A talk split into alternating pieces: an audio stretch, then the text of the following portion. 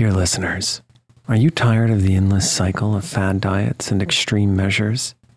It's time to wake up to a better weight loss solution with Ro Body. As someone who's been through the ups and downs of weight loss, I know firsthand the challenge of trying to find what will stick.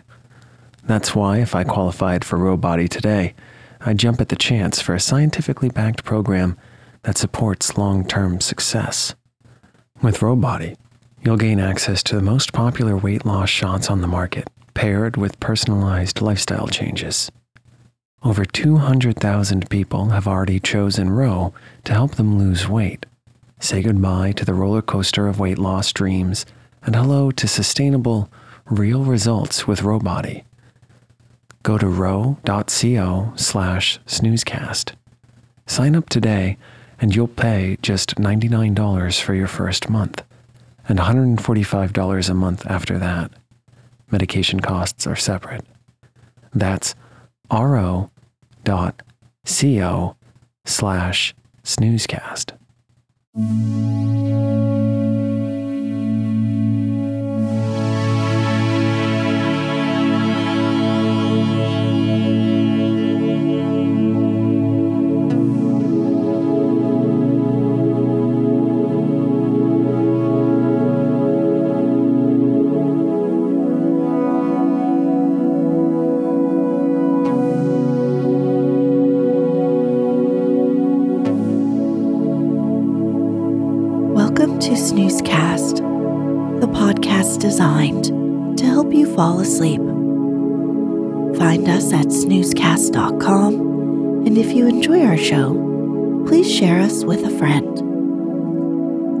Episode is brought to you by a Heffalump. Tonight, we'll read the next part to Winnie the Pooh, a children's story written by A. A. Milne and published in 1926. This collection of short stories features an anthropomorphic teddy bear, Winnie the Pooh, along with his friends Christopher Robin, Piglet, Eeyore, Owl, Rabbit, Kanga, and Roo. In the previous episode, we read chapters 2 and 3, in which Pooh went visiting and got into a tight place, and also where he and Piglet went hunting and nearly caught a woozle. As Pooh says about woozles, it is either two woozles and one, as it might be, whizzle, or two, as it might be, whizzles and one, if so it is, woozle. Let us continue to follow them.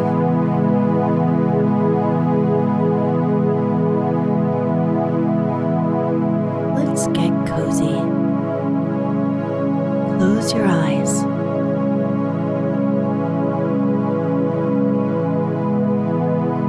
Relax your body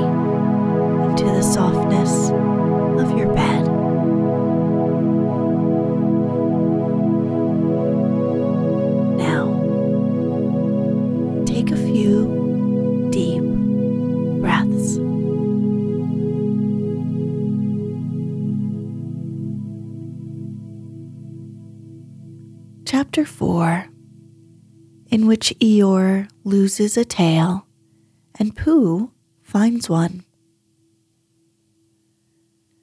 The old gray donkey, Eeyore, stood by himself in a thistly corner of the forest, his front feet well apart, his head on one side, and thought about things. Sometimes he thought sadly to himself, Why? And sometimes he thought, Wherefore? And sometimes he thought, Inasmuch as which? And sometimes he didn't quite know what he was thinking about. So when Winnie the Pooh came stumping along, Eeyore was very glad to be able to stop thinking for a little in order to say, How do you do? In a gloomy manner to him. And how are you? said Winnie the Pooh. Eeyore shook his head from side to side. Not very how, he said. I don't seem to have felt at all how for a very long time. Dear, dear, said Pooh. I'm sorry about that. Let's have a look at you. So Eeyore stood there, gazing sadly at the ground, and Winnie the Pooh walked all around him once. Why, what's happened to your tail? he said in surprise. What has happened to it? said Eeyore.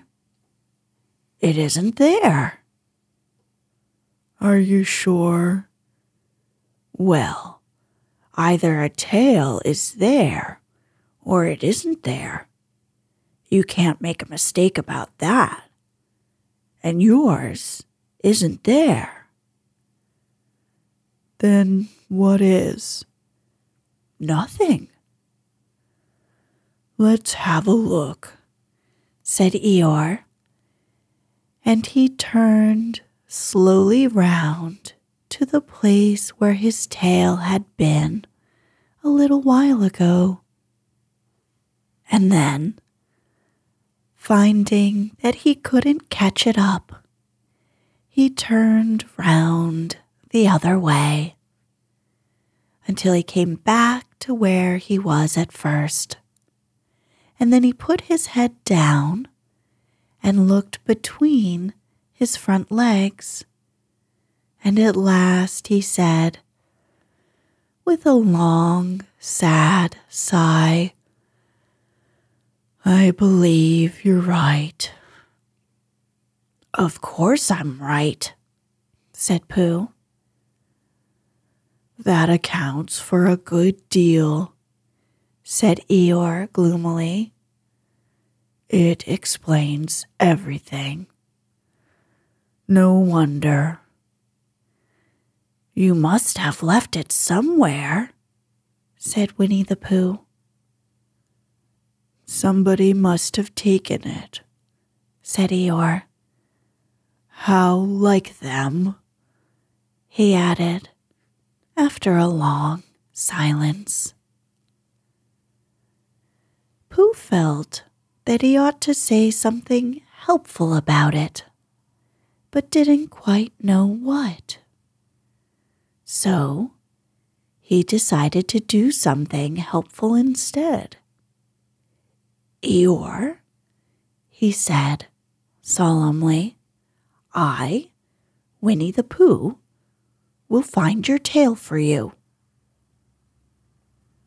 Thank you, Pooh, answered Eeyore. You're a real friend, said he. Not like some, he said. So Winnie the Pooh went off to find Eeyore's tail. It was a fine spring morning in the forest as he started out.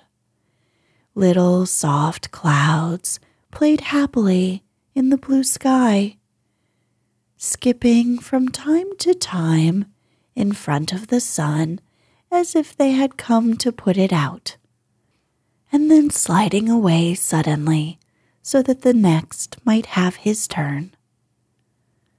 Through them and between them the sun shone bravely, and a copse which had worn its furs all the year round seemed old and dowdy now beside the new green lace which the beeches had put on so prettily.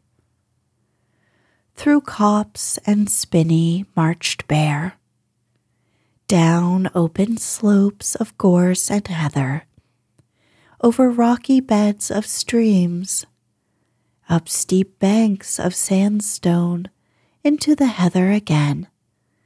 And so, at last, tired and hungry, to the hundred acre wood. For it was in the hundred acre wood that Owl lived. And if anyone knows anything about anything, said Bear to himself, it's Owl who knows something about something, he said. Or my name's not Winnie the Pooh, he said. Which it is, he added.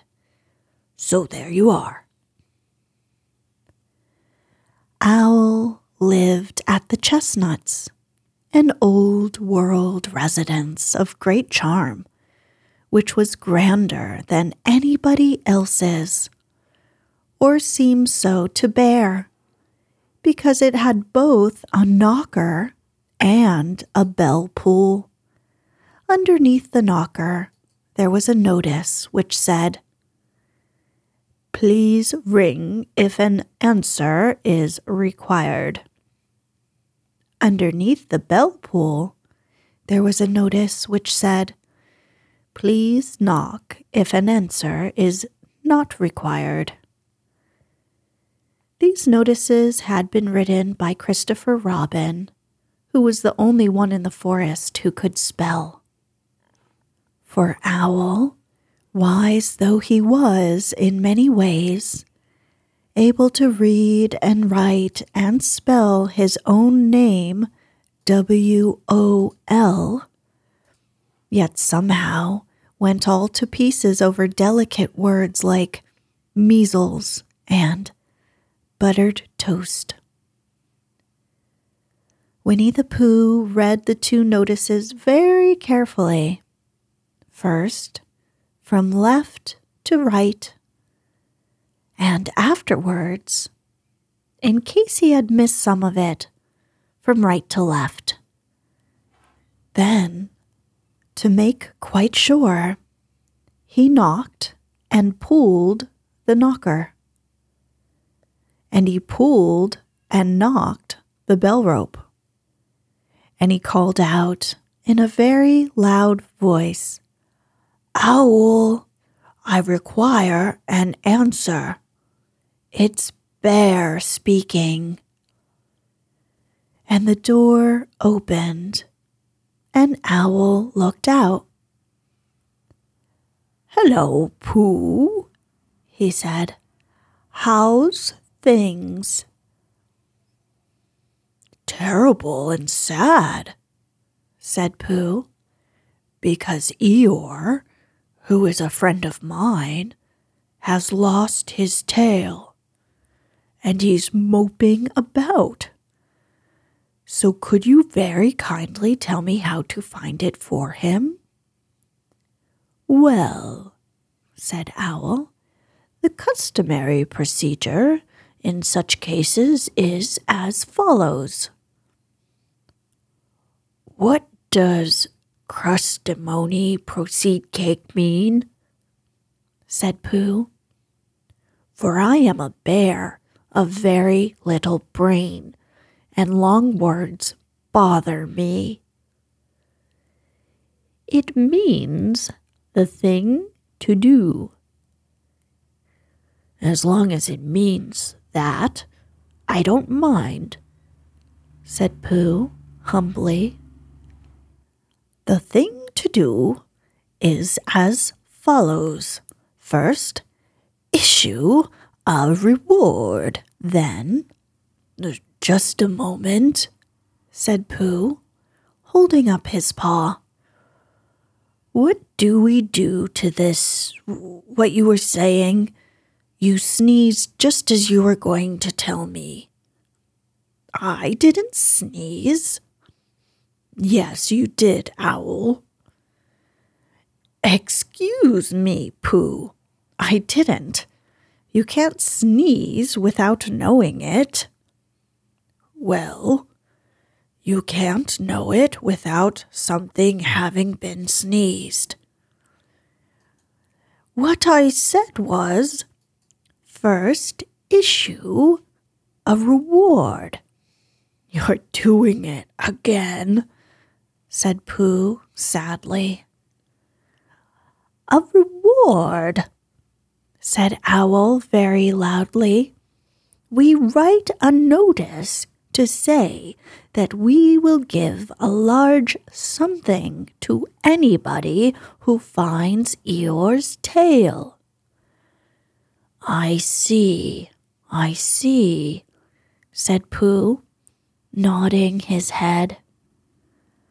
Talking about large somethings, he went on dreamily. I generally have a small something about now, about this time in the morning. And he looked wistfully at the cupboard in the corner of Owl's parlor. Just a mouthful of condensed milk or what not, with perhaps a lick of honey. Well, then, said Owl, we write out this notice and we put it up all over the forest. A lick of honey, murmured Bear to himself, or, or not, as the case may be. And he gave a deep sigh and tried very hard to listen to what Owl was saying. But Owl went on and on, using longer and longer words, until at last he came back to where he started. And he explained that the person to write out this notice was Christopher Robin. It was he who wrote the ones on my front door for me. Did you see them, Pooh? For some time now, Pooh had been saying yes and no in turn, with his eyes shut, to all that Owl was saying. And having said, Yes, yes, last time, he said, No, not at all, now, without really knowing what Owl was talking about. Didn't you see them? said Owl, a little surprised. Come and look at them now.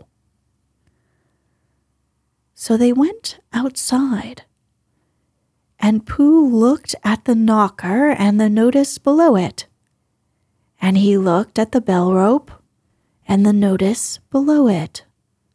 And the more he looked at the bell rope, the more he felt that he had seen something like it somewhere else, some time before. Handsome bell rope, isn't it? said Owl. Pooh nodded.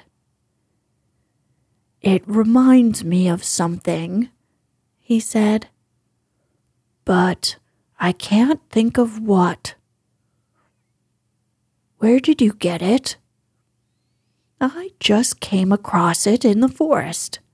It was hanging over a bush, and I thought at first somebody lived there, so I rang it, and nothing happened.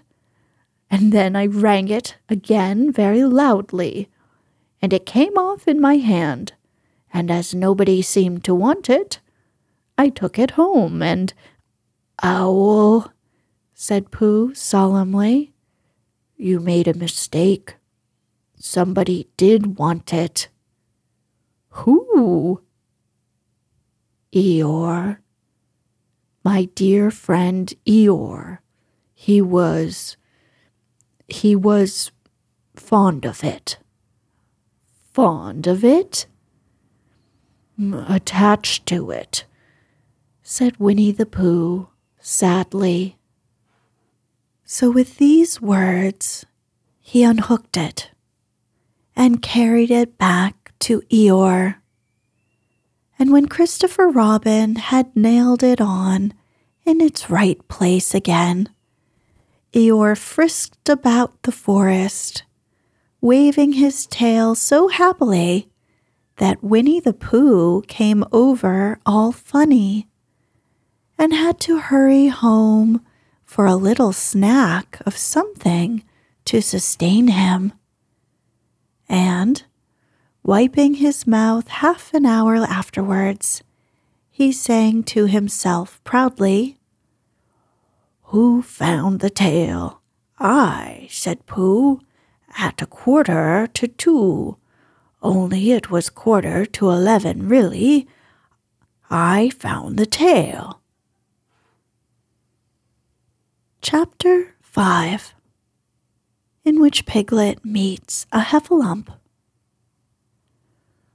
One day, when Christopher Robin and Winnie the Pooh and Piglet were all talking together, Christopher Robin finished the mouthful he was eating and said carelessly, I saw a heffalump today, Piglet. What was it doing? asked Piglet. Just lumping along, said Christopher Robin. I don't think it saw me. I saw one once, said Piglet. At least, I think I did, he said. Only perhaps it wasn't. So did I, said Pooh, wondering what a heffalump was like. You don't often see them, said Christopher Robin carelessly. Not now, said Piglet. Not at this time of year, said Pooh. Then they all talked about something else until it was time for Pooh and Piglet to go home together. At first, as they stumped along the path which edged the hundred acre wood, they didn't say much to each other. But when they came to the stream and had helped each other across the stepping stones, and were able to walk side by side again over the heather, they began to talk in a friendly way about this and that. And Piglet said, If you see what I mean, Pooh. And Pooh said, It's just what I think myself, Piglet. And Piglet said, But on the other hand, Pooh, we must remember. And Pooh said, Quite true, Piglet, although I had forgotten it for the moment. And then, just as they came to the six pine trees, Pooh looked round to see that nobody else was listening and said in a very solemn voice, Piglet, I have decided something. What have you decided, Pooh? I have decided to catch a heffalump. Pooh nodded his head several times as he said this and waited for Piglet to say, How? or Pooh, you couldn't, or something helpful of that sort. But Piglet said nothing. The fact was, Piglet was wishing that he had thought about it first. I shall do it, said Pooh, after waiting a little longer, by means of a trap. And it must be a cunning trap, so you will have to help me, Piglet. Pooh, said Piglet, feeling quite happy again now. I will. And then he said, How shall we do it? And Pooh said, That's just it. How? And then they sat down together to think about it. Pooh's first idea was that they should dig a very deep pit. And then the heffalump would come along and fall into the pit and. Why? said Piglet. Why, what? said Pooh. Why would he fall in?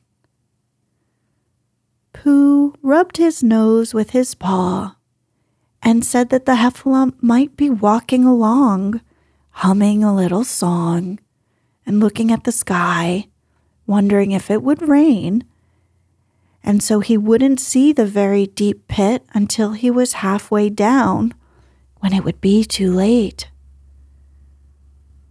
Piglet said that this was a very good trap, but supposing it were raining already? Pooh rubbed his nose again and said that he hadn't thought of that. And then he brightened up and said that if it were raining already, the heffalump would be looking at the sky, wondering if it would clear up and so he wouldn't see the very deep pit until he was halfway down, when it would be too late. Piglet said that, now that this point had been explained, he thought it was a cunning trap. Pooh was very proud when he heard this, and he felt that the heffalump was as good as caught already. But there was just one other thing which had to be thought about, and it was this. Where should they dig the very deep pit?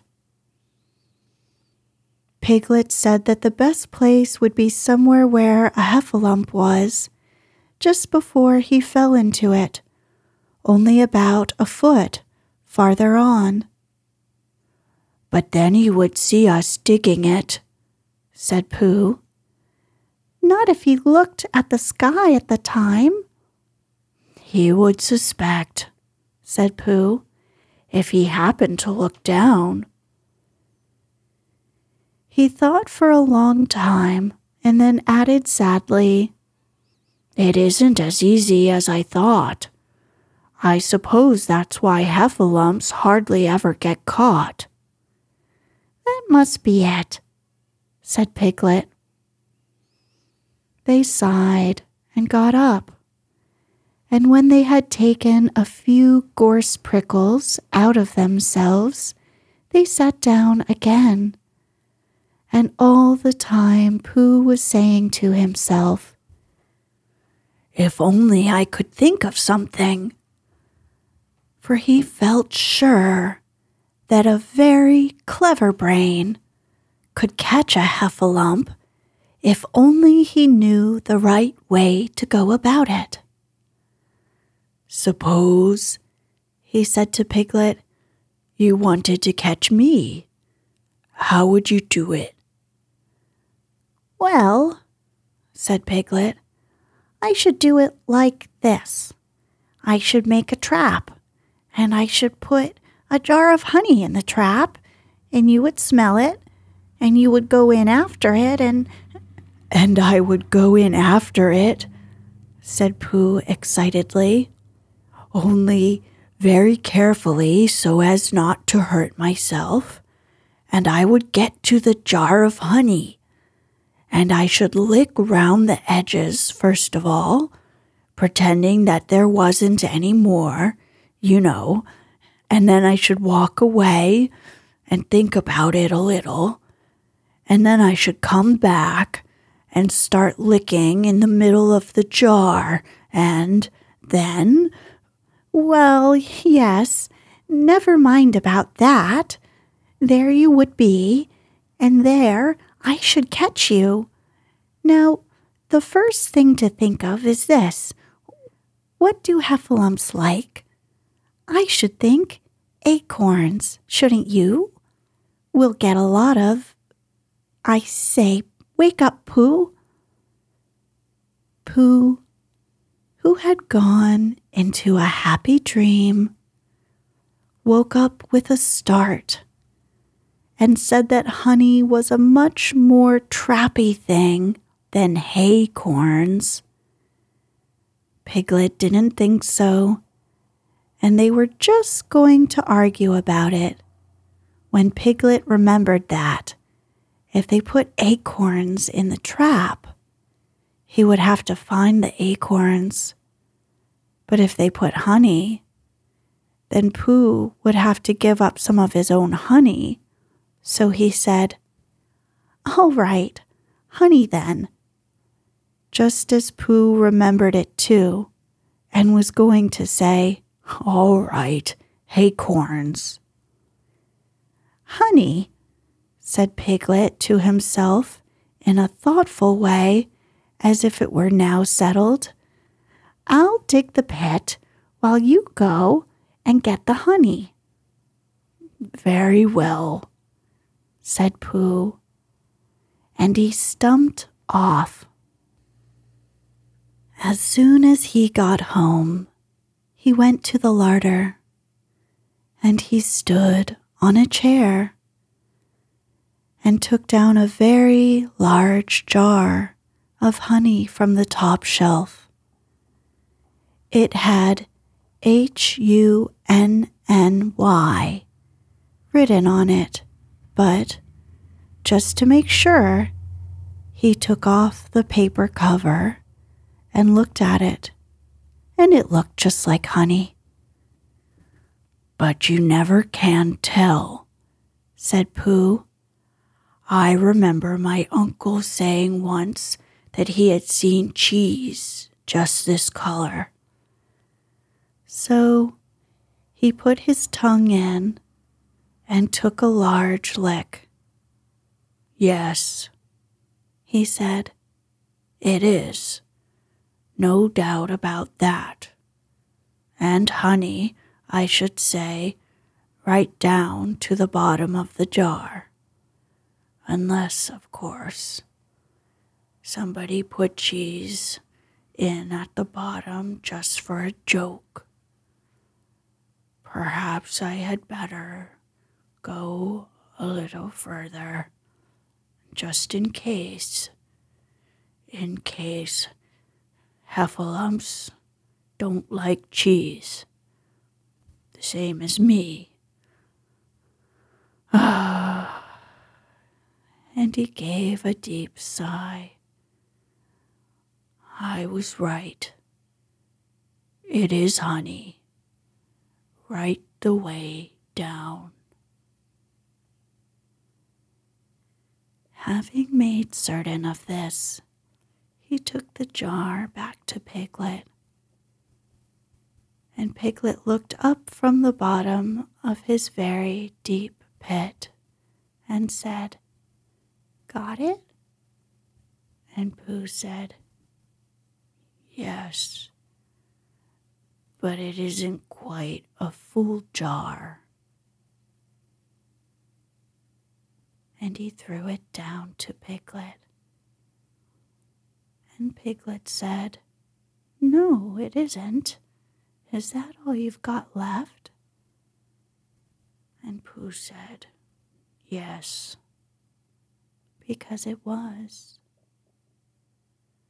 So Piglet put the jar at the bottom of the pit and climbed out,